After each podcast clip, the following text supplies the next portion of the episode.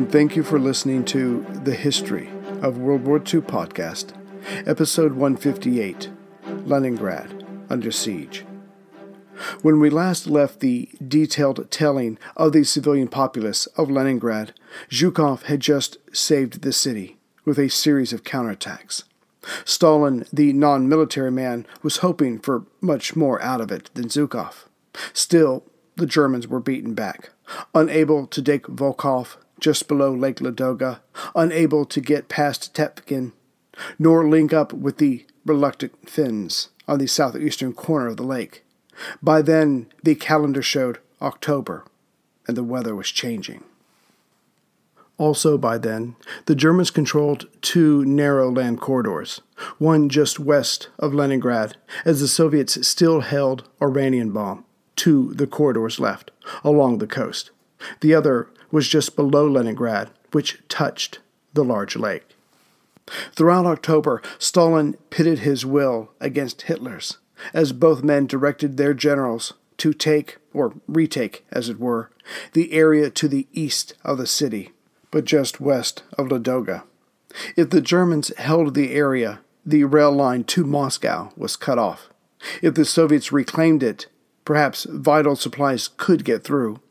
But the Soviet Sinyavino offensive of October, though it stymied the Germans, was not all the Stavka had hoped it would be. Now came the real struggle. Yes, the Germans were outnumbered. Yes, the land they were attempting to traverse and conquer was its own nightmare. But for Der Fuhrer, this was where National Socialist spirit would show its wonders, its strength, the fact that it was superior to Stalin's communism. As Barbarossa went on, Hitler would get more involved, moving his headquarters to the specially built Wolf's Lair outside Rastenburg of East Prussia. Whereas Stalin knew he could not leave the capital, as everyone would lose heart, and that seemed the only thing keeping these soldiers going. Yes, many, if not most in Russia, hated their government, but now that Germany had invaded, the Russian people hated them even more. As the Sovinform, the Communist Party's newly created information apparatus, kept reporting victories, though only on a small scale. People couldn't help but comment to each other, well, we're winning, but the Germans are still advancing. These poor souls might not have been masters of strategy or tactics, but they knew that was not good. Ironically, better information came from the Sovinform in unintended ways. When a statement was made that said, Tomorrow we're going to bomb the Germans at such and such city, it was clear to the people that the Germans had made it that far, and the names of the cities got closer and closer to Leningrad, then past it to the south. Throughout September and October, more rules were passed by Soviet officials that forbade gossip or talking over open lines, even within Leningrad. But it did no good. People talked, and more and more of them were arrested every day, or simply disappeared. And yet the people could hardly be blamed. They were scared and wanted to know what was going on. But Stalin had determined they did not need to know. As the Germans came ever closer to the southern approaches to the city, Leningrad went through its own blackout. Tram conductors no longer called out the names of a stop, street signs were painted over, and the names of buildings were covered with boards. Asking for directions was taking one's life into their own hands. All this led to a surreal summer and fall for the people of Leningrad. Was there a war on? How could one tell? Everyone acted normal, as to not attract the attention of supposed spies, and everyone thought everyone else was a spy. This wasn't like the movies at all, they whispered to each other. Some of the more courageous citizens of Leningrad started asking, Why did we give up the old borders? But Stalin would have more to say about that in 1945.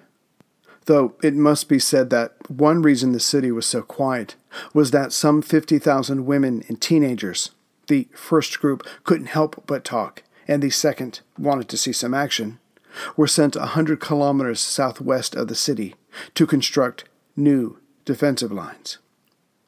As for those sent to the southwest, many were female students who were ordered but only too eager to put down their books and pick up shovels and stretchers. The shovels were for digging a one and a half meter deep ditch with a one meter high breastwork. The stretchers were for carrying the dirt. The crews worked from 5 a.m. to 9 p.m., were told not to wear white, to look out for German planes that may swoop down and strafe them, and no smoking.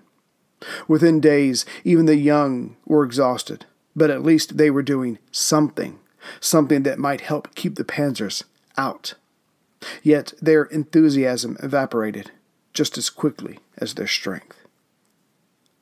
Two questions that quickly popped into the minds of the people still in or near Leningrad was would there be enough food to get them through the winter and would they be evacuated?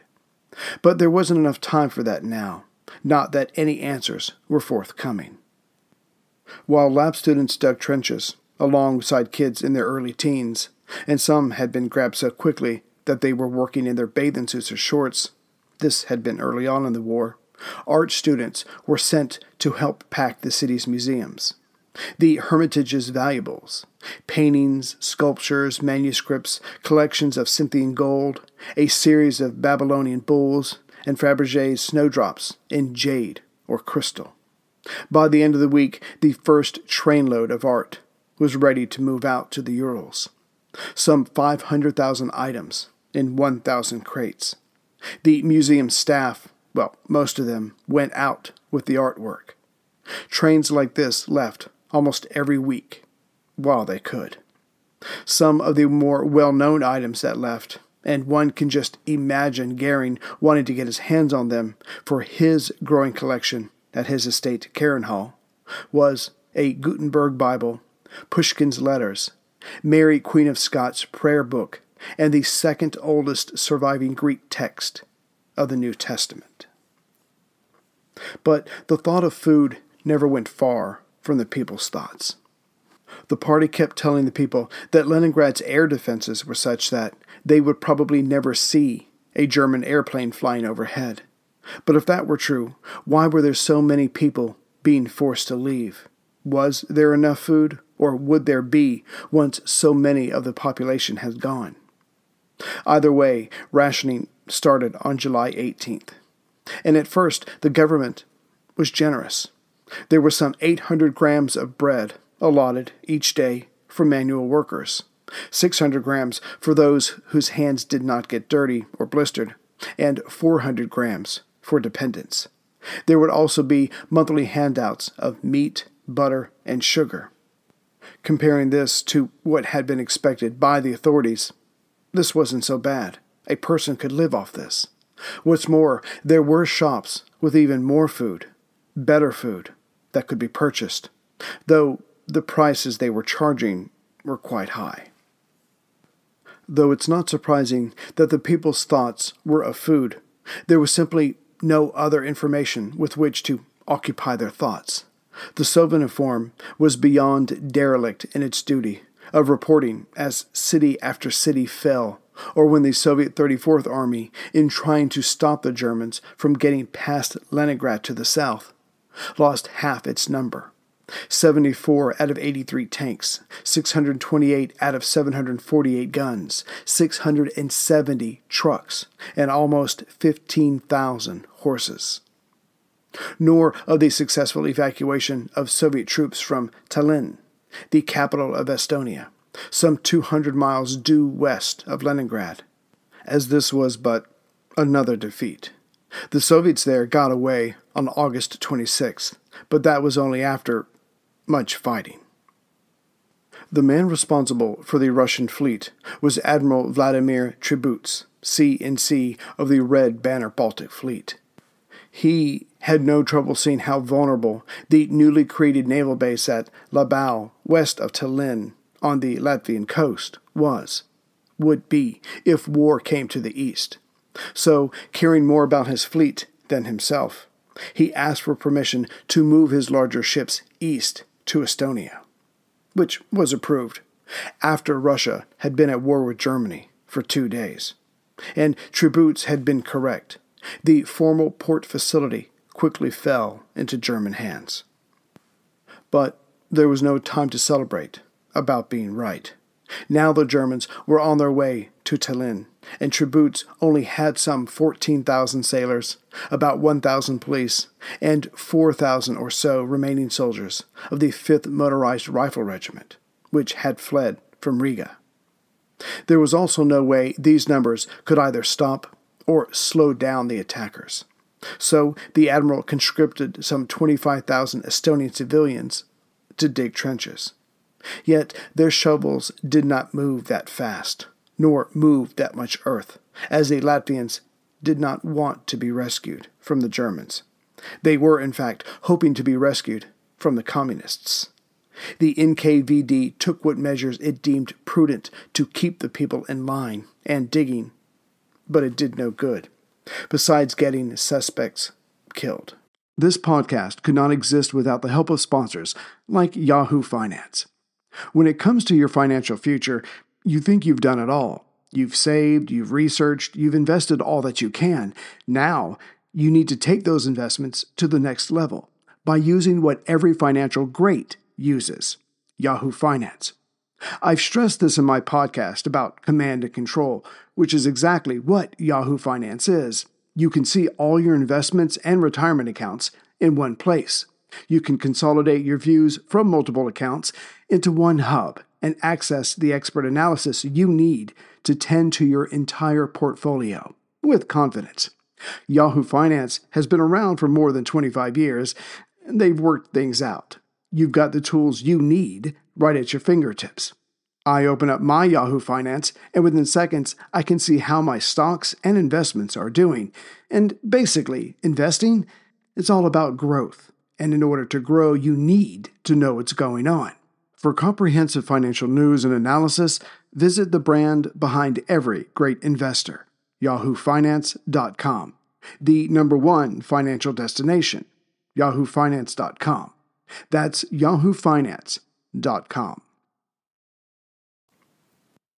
Admiral Tributs could only conceive of two possible ways to escape, and both suggestions were sent to Stalin. He could either bring all his men together and attempt to break out to fight their way east. Yet the idea of breaking through a German line and then fighting through more Germans only to get to a, another German line that was itself forming in front of the Soviet line further east seemed like painful, slow suicide. The other idea was to load up all his men and sail across the Gulf of Finland. There they could land and try to fight their way through to Leningrad against the Finns. Neither idea was a great one, but in the end it didn't matter. Stalin said no to both. The Soviet redoubt was to be held. The Germans came at the trapped Russians on August 19th, their guns dropping shells any place defenders might be hiding. The Admiral's 7,000 ton cruiser, Kirov, answered the German artillery with shells of its own. For a week, the Russians continued to beat off the night attacks. Then the Germans wised up and started sending in smaller, harder to detect groups who took control of sections of the town. First, the airfields were taken. The Russians responded to this by having their planes take off and head east. They weren't making that much of a difference to the defense, anyways. Then, section by section, the suburbs began to be swallowed up. This would happen at night. As the sun went down, a section would still be in Russian hands, but by sunup it would be swarming with Germans. Estonian assistance was strongly suspected. By the end of the week, Stalin could see how this was going to end, so he gave permission for the men to evacuate, perhaps hoping, like Dunkirk, his people would respond when it was reported that this group had not fallen into German hands, but would live on to fight another day. But the wider Russian population was not told, as it was decided by then that anything other than a complete victory was to be hushed. the defenders began to pull back to the harbor, setting fires to valuable items along the way. Their destination, once aboard, was the island of Kronstadt at the entrance to the Gulf of Finland. Of course, the first ones to embark were sailors' civilian entourage, like officers' wives, party officials, and the president of the puppet Estonian Republic. Within a matter of days, doing themselves proud, by August 28th, some 23,000 people and 66,000 tons of munitions they had to think of the future were collected aboard some 228 vessels. The Germans had control of the skies, but were focused on such a vast area. They could not, or chose not to, focus here, to sink as many ships as they could. Yet it must be said, this was not Dunkirk. It would not alter Soviet Russia's ability or Stalin's determination to fight on. But by the morning of August 28th, with the ships ready to go, there was suddenly caught in a force 7 gale. It was not until noon that the seas calmed. Then the ships headed out in four separate groups. But compared to the British ships, which had only to make it through some 50 miles of disputed seas, the Russians would have to traverse some 220 miles, all while under the gun, so to speak, from shore batteries, German subs, and Finnish torpedo boats. But the biggest headache for the Soviet naval crews were the mines. To confront these, Admiral Tributs only had some 38 minesweepers, and most of them were converted trawlers. Then the real hell began. The Luftwaffe might not have focused on the ships while they were in harbor, but did so now. Just as soon as the convoys headed out, they received the attention of wave after wave of Junkers 88 dive bombers. The ships tried to keep their composure, but found it difficult, to say the least. At six o'clock that evening, the lead convoy ran into their first minefield, near Point Juminda, 40 miles east of Tallinn. Five minutes later, the first ship, Ella, an Estonian merchantman, disappeared beneath the waves. Ships from the fourth convoy slowed down to search for survivors when a tug then hit a mine. It was gone in 15 minutes. Then an icebreaker was bombed and disappeared. The vessels started slowing down, now obsessed with the hidden ship killers when, just minutes after the tug vanished, the Vironia suffered a direct hit from a bomber. Its engines now useless. A nearby vessel, the Saturn, took it under tow. Now the remaining ships zigzagged, as they should have done before, hoping to be missed by the mines, falling bombs, and approaching shells. Ever eastward the ships went. As for the Soviet warships, they, understandably, thought only of survival, so surged forward and were of little help. But the loss of life and ships was not over for the night. Before much progress had been made, a submarine, the Krupp, acting as a minesweeper, hit a mine. What little of it there was above the water now disappeared forever. Any formation now amongst the ships was simply a theory as panic took over. Then the Saturn, still assisting the Vironia, had a hole torn in its side and disappeared. It was 8:30 p.m. Still, the German-laid mines were doing their work. One more submarine and destroyer were lost, the latter to a German torpedo. And now that darkness had come, there was no chance of spotting the deadly devices. That night, nine more ships were lost. Some had been towing, some being towed, but all were lost, with the majority of their crews and passengers.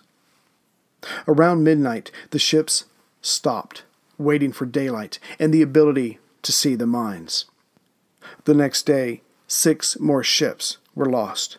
Two were overtaken by Finnish vessels. Those crews were now prisoners of war. In the afternoon, three troop transport ships were damaged, but managed to run aground before sinking. The admiral, knowing how Stalin thought, sent small boats to collect the soldiers. the remains of the 5th Motorized Rifle Regiment were picked up to fight another day. It took four more days for the convoys to reach their destination, but by then they had lost a total of 65 ships and some 14,000 sailors, soldiers, crew, and civilians. For comparison, these losses of men and vessels were twice as much as when the Japanese fleet attacked the Tsarist navy in Tsushima in 1905. Of course, there would be investigations into this retreat later. Some were arrested, others shot, but the men, in whatever position, were simply doing what Stalin had done waited until escape was absolutely necessary, and then did it poorly, without adequate resources. But no one said that out loud, of course. When news of the German invasion shot across the country, many Leningraders volunteered for the army. They were angry at Nazi Germany. Didn't they have a treaty? But there was more to it than patriotism. Some were hoping to steer clear of being conscripted for medical training by the Military Medical Academy. Who wanted to deal with what was left of a man after being torn apart by a shell? Fighting took one form of courage, or hatred. This was beyond thinking about. Within hours, the party officials of Leningrad were turning away some of those in line, like the one man who had part of his stomach removed during a recent surgery, or the 90 year old retiree whose father had been taken away by the party and shot, but still believed in communism. Then there were those who, when it was found out, could speak German, were pulled aside for interpreting. Many of them tried to hide their ability as they wanted to get out there so they could get in their shots at the coming Germans. Yet many of them died during the first weeks and months of the war, anyways, as the Germans overran all defensive positions. By now, in this Barbarossa series, the phrase inadequately trained has been used ad nauseum, and it was never worse than at the beginning of the war. By the first week of July, Leningrad alone had some 110,000 volunteers. After the NKVD came along and removed those it did not trust. The 1st Volunteer Division was sent to makeshift barracks. Really, it was an emptied out school or hospital or part of a factory floor. But such was the lack of organization that there were no beds or even mattresses for the recruits to sleep on. Some were still hung over from their celebratory goodbyes from their friends as they were off to kill the Germans. Day one consisted of political lectures. Then rifles were passed out. What there were of them. No division, not for a long time, would ever have each man holding a rifle. As for the arms instructors, there was one teacher for each five to six hundred men. Not that it mattered. After the third day, any formed divisions lined up, as best they could, and marched right out of the city to the front. This was the way of things in late June and throughout July. As the men were marching through the city, the remaining citizens cheered them on. Only once the soldiers were out of town would the units halt, as some of them were ordered to go back into town to pick up their basic supplies and equipment. But as far as the people knew, the men, their men, were on the way. Only en route would the soldiers' uniforms and fighting equipment, hopefully, catch up with them. Throughout late June, July, and most of August, those Leningraders who did not join or were taken away all had the same question uppermost in their mind Should I leave? But that only begged other questions, like where do I go and how do I start my life all over again? And those thinking these thoughts had a deadline, August 29th, because that's when the last train headed out of the city. By then, some 636,000 people had gone. For comparison, some 660,000 civilians left London just two years ago. For the remaining 3.1 million people, the Leningraders and those of the surrounding villages, of which some 400,000 were children, but still within the German ring of steel, who chose to stay behind or couldn't get out in time. They were simply putting their lives in the hands of Stalin, the Red Army, and Soviet Russia.